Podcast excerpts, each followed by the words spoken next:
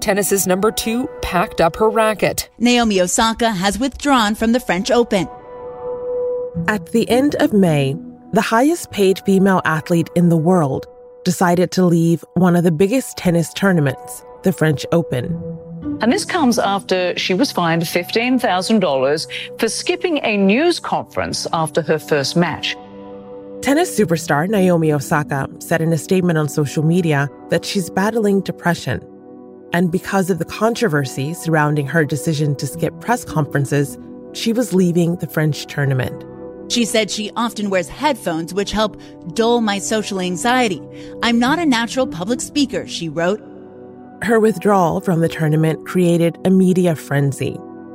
While some criticized her, others supported her, like fellow tennis star Serena Williams. I feel for Naomi. I feel like uh, I wish I could give her a hug because I know what it's like. And with Wimbledon just days away, Naomi has started a conversation about athletes and mental health that for many is long overdue.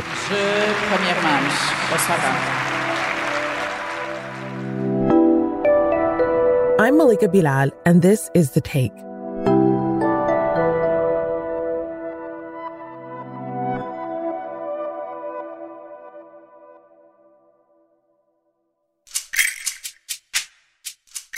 Better way to talk about tennis's relationship with the press than to hear from people who cover the sport and play it?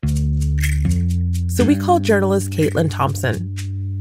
I'm the publisher and co founder of Racquet, which is a tennis lifestyle media company. And a former world number one champion in doubles. I'm Rennae Stubbs, former pro tennis player for over 22 years. I'm also a commentator on ESPN, and I'm also currently a coach on the WTA. Together, they host the Racquet Magazine podcast. So we wanted to have a conversation between podcasters. Caitlin, I'll go to you first. Can you describe the atmosphere of a press conference during one of these tennis tournaments? What the press conference looks like is a, largely a room kind of siphoned off from the main press center, largely filled with people who are print and digital journalists first. And in a lot of cases, it's a sort of grandfathered in system. People tend to prioritize legacy publications. And because of that, the kind of journalists that you get in these press conferences are at times very good, very keen, follow the sport very closely, and have a personal rapport with a lot of the players. But you also get some folks who've been there for a very long time and haven't really kept touch with the way the world has changed. And in some cases are not not full time tennis journalists, they're moonlighting. And so the tennis press conference specifically is really where you can get some amazing questions, but it's also a time where you can get some very outrageous questions. And we've seen a lot of both. Do you have any examples of outrageous questions or the types of questions that might rankle players? Yeah, absolutely. There was one that was uh, posed last week. I'm not even sure it was a question to a young woman of color, Coco Gauff. And one of the sort of statements posed at her in one of these press conferences was asking her to comment on the Williams sisters because maybe they were similar because they were both black, both American, and both talented. And again, not a question.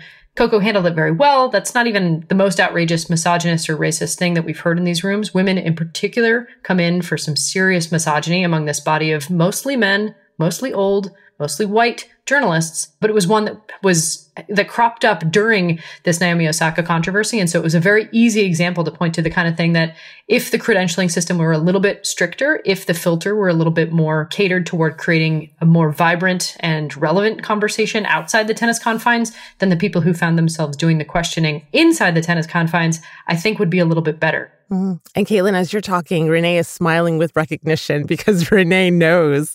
Rennae, for you, the experience is a little different. You've been on both sides of these press rooms as a player and now as a sports commentator. So what do you remember of those days and what is it like now? How do you how would you describe that? Yeah, I have definitely lived both.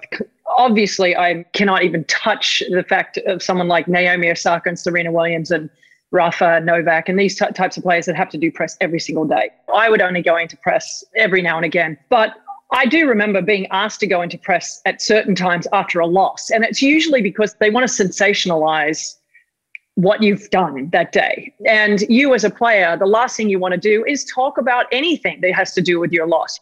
It's a really depressing time for a player because you question yourself, you question everything about yourself. When you go into those rooms, you get the established reporters that are in there that really do want to contextualize the story. They want to write about the match. And that's what we want from good journalists. The problem is you have people in those rooms that are, their agenda is nothing about making the sport better, making the players' match seem a little bit more understood. It's all about how can I get a gotcha question answered by the person I want it answered by and maybe stir up a little bit of controversy. That's all they care about you get those random people asking you those questions and you're like, where did this guy come from? It's usually guys, but there are some women that ask some pretty terrible questions as well.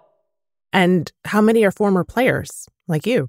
Uh, none. I would say there's not one former player. The only time you would ever get a former player writing anything about anything is maybe doing a, a guest appearance in a magazine like Racquet Magazine. These are print journalists, the, the Daily Mail or in Australia, the Daily Telegraph or the Herald Sun. They're usually following rugby league or AFL or cricket. And then all of a sudden they're like, hey, dude, we need someone to go and write about the tennis. And they're like, okay, that's me. And they go into those rooms with the, how can I make my story even remotely interesting? And then the headline is always something absolutely either ridiculous, not true, or degrading the player. And it drives me crazy, especially in Australia. And I think Australia and England are probably two of the worst at it.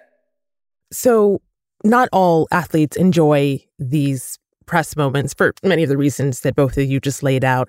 I think the most famous example, perhaps, would be NFL player Marshawn Lynch, hmm. who during the 2015 Super Bowl Media Day responded to 25 different questions with the phrase I'm here so I won't get fined.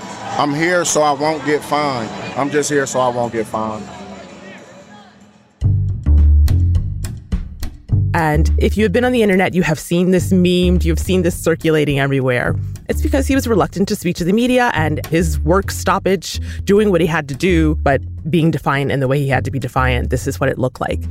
Now, Naomi started very young. She's 23. And many of these athletes started playing when they were just kids. Naomi is also black. She's also an Asian woman, half black, half Asian. So there are a lot of factors that play into this.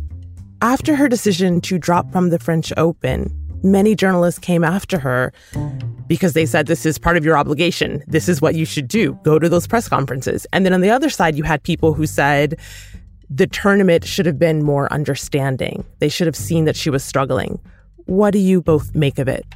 I think both of us came down, you know, essentially both trying to be in sort of sympathy or empathy with the tournaments. These are folks who are tasked with providing an entertaining package. And, and specifically for the broadcast holder rights, that's part of the access that they pay for. And that is seen as part of the product. And so at a time when tennis has found itself, especially after the pandemic, not selling as many tickets, I, I am empathetic to the fact that they need to figure out how to amplify the game and using the game's biggest names is very tried and true way to do that. But I also think for myself, we started Racquet and why we really felt very strongly about adding a new voice to the press mix is because the press wasn't doing a good enough job.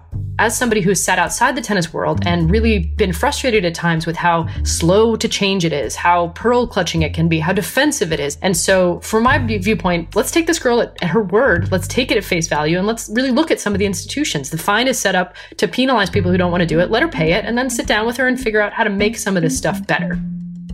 Yeah, I have to tell you, I've ruminated over this for days about how how this looked, how it went down. I literally see it from every single angle. I see it from the player's perspective. A lot of players would see this as, oh, this is her way of getting out of something that is very hard for everybody to do. Nobody wants to go into press. Nobody wants to spend an hour and a half of their time, but everybody knows that's part of the obligation. It is very important, as Caitlin's uh, pointed out, TV is making money off the players, but the players are making the money because of those television rights and because of the sponsorship that comes along with putting a tennis event on these networks, particularly ESPN.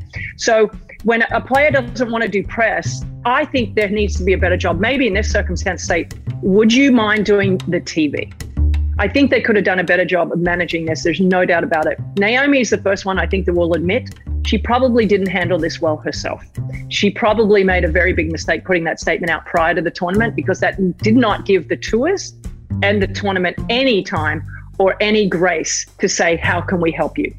And just to elaborate, it was a notes app on social media put online that that is the statement. So that's what you're saying is what she would acknowledge was not done yeah. the appropriate way.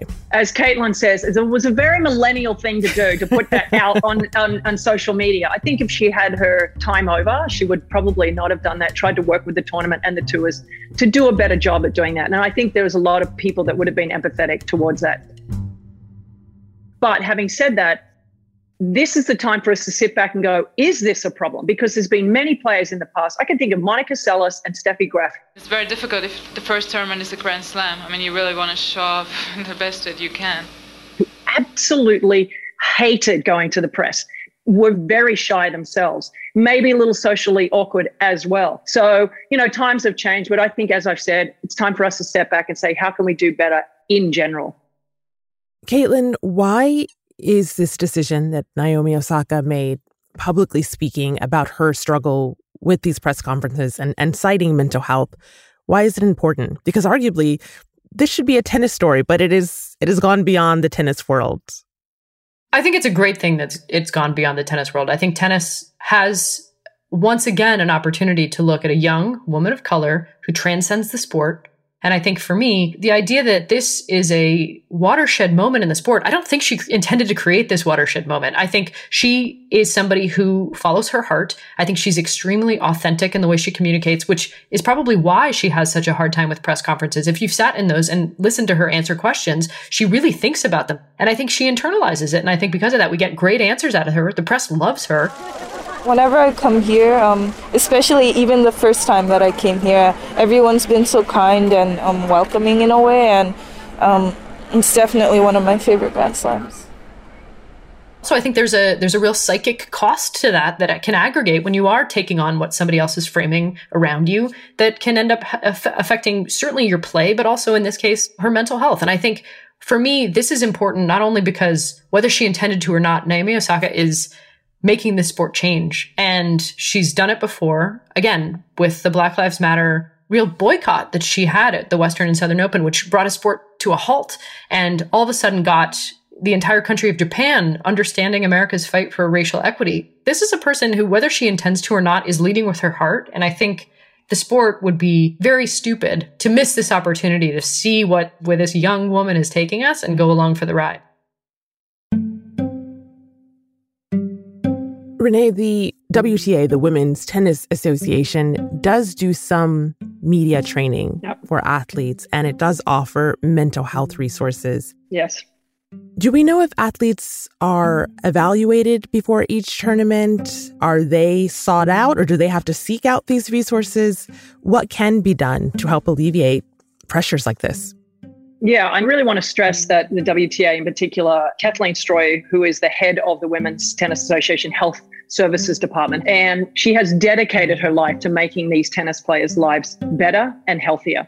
And she has worked implementing having a psychologist um, available to the players whenever they want to use them.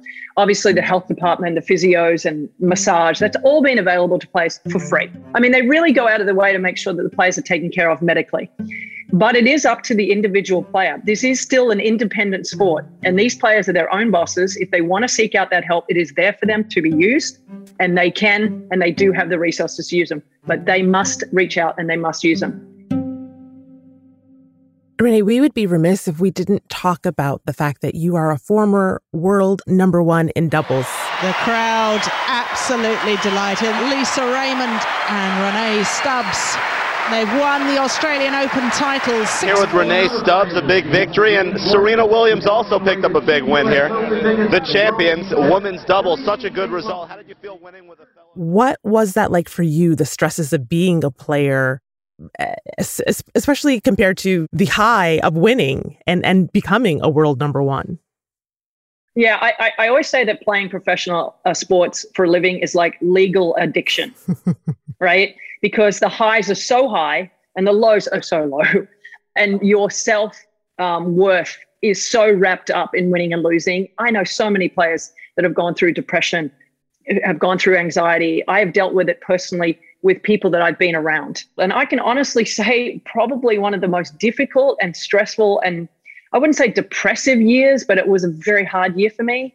was my most successful year. Wow. In 2001, when I, my partner and I, Lisa Raymond, we won two Grand Slams, we won the WTA finals, we won pretty much every tournament we entered. Those two years, 2001, 2002, they were some of my toughest emotional years because of the stress. And I'm sharing the burden with another person in doubles. So to do it on your own as a player, it is so incredibly difficult because the stress on your shoulders is enormous. And for someone like Naomi, who has been struggling on the court over the last few months, I'm sure that it was starting to really take its toll on her.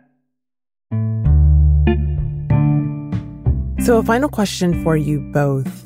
What do you want to see happen next? How would you like this whole situation to improve, not only in the world of tennis, but for all athletes? I have a very specific viewpoint on this because I was inspired to start our media company because of how poor a job I felt like the world itself was communicating about tennis, both on the outside and the inside. And I think now that I've understood a little bit more of the power structures and been in the environment for a while and seen how other leagues have done great work.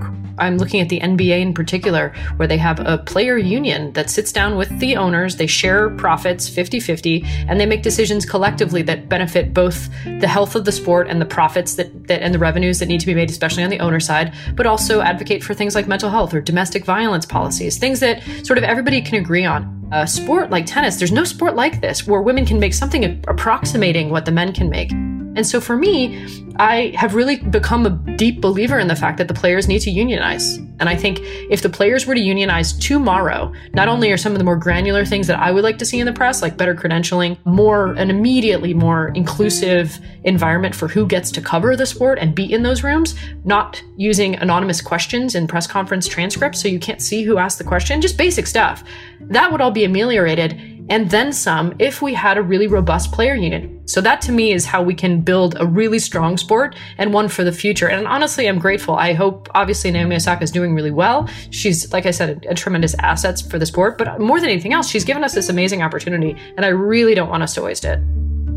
Rennae, final thought from you? Yeah, touche on that. I think yeah, it's about time we, we unionize as a group, not just the men. The problem is that a lot of these players represented by different sports management companies who own a lot of the tournaments on tour. So there's a lot of incredibly t- toxic environments and also conflicts of interest in tennis. And so that needs to be taken out of the sport. We need to be able to all sit down really. And the only way to really do that, honestly, is for the players themselves, like Billie Jean King did a number of years ago is lock them all in the room and say, what do you guys want? Not just the women, the men, lock them in the room and say, how can we make this better for our sport, for us? And then let's leave this room and demand those changes going forward without your agent, without the Grand Slam, without the ITF, without any of the tournaments. What do you want and what are we going to get out of this? I think it would be much stronger. And that's the take. This episode was produced by Ney Alvarez with Negin Owliaei, Dina Kesbeh, Priyanka Tilve, Alexandra Locke, Amy Walters, and me, Malika Bilal. Alex Roldan is our sound designer. Aya Elmileik is our engagement producer. Tom Fenton is our story editor, and Stacey Samuel is the Take's executive producer. We'll be back on Friday.